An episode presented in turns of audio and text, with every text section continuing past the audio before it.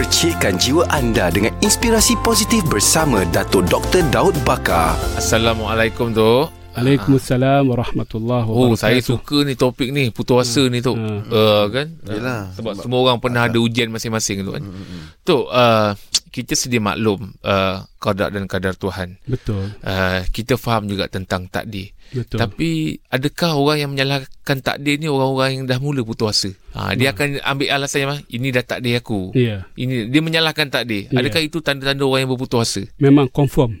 Oh, ya tu. eh? Memang confirm. Ha. Orang yang menyalahkan takdir, orang yang putus asa, orang yang hilang harapan dengan rahmat Allah Subhanahu Wa Taala dan kau tak dibendung, dia akan hilang akidah dan kepercayaan Oh. kepada Allah Subhanahu Wa Taala. Sebab itu Allah berikan isyarat yang yang agak berat Hmm. bahawa mereka yang putus asa, mereka yang sudah kafurun yausun yang hampir Kufur, dengan kekufuran dan juga putus asa, hilang harapan Mm, mm, mm. dengan Allah Subhanahu Wa Taala. Sebab itu iman kita ni adalah kepercayaan. Iman kita yang kita ada ni is all about belief. Hmm. It's about faith, total faith in Allah Subhanahu Wa Taala. Hmm. Jadi bila mana ada kekusaran, ada kegelinciran, Hmm. ada kekurangan uh, sifat pergantungan pada Allah, itu menjejaskan kualiti iman kita. Hmm, akidah kita juga. Akidah kita. Hmm. Jadi jangan kita mengkami hitamkan qada dan qadar. Ah. takdir.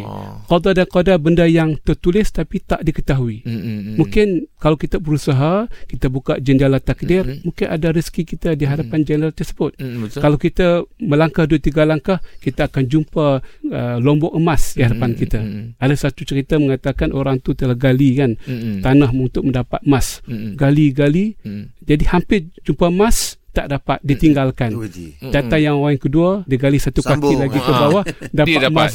Jadi Oh. itulah takdir Allah Subhanahu Wa Taala kerja kita untuk terus penggalian membuka jendela tingkap takdir Allah Subhanahu Wa Taala dan bukan menutup jendela takdir.